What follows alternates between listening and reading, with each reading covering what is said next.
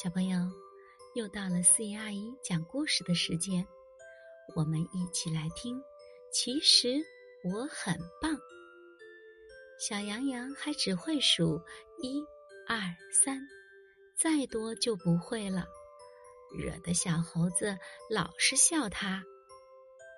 小羊羊画了一头大象，长颈鹿老师看了半天，夸奖他。你画的蛇很抽象嘛？小羊羊难过极了，他回到家里向妈妈说了自己的烦恼。妈妈摸着他的头说：“我们羊羊其实很棒，只是大家没发现。”姥姥带着表妹来了，小羊羊赶紧请他们坐，还给他们端上了水果。妈妈和姥姥聊天，表妹坐在姥姥怀里，一会儿说要吃苹果，一会儿说要喝蔬菜汁。小羊羊对表妹说：“妹妹，我有好多小花书，你想看吗？”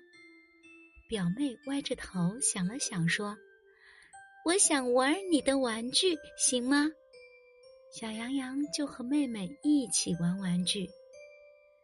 姥姥要走了，表妹拿着小羊羊的遥控飞机道：“哥哥，我真喜欢这个遥控飞机。”小羊羊开心地说：“送给你吧，妹妹，希望你经常来我家玩。”姥姥摸着小羊羊的头，高兴地说：“羊羊真棒！”小朋友，你喜欢这样的小羊羊吗？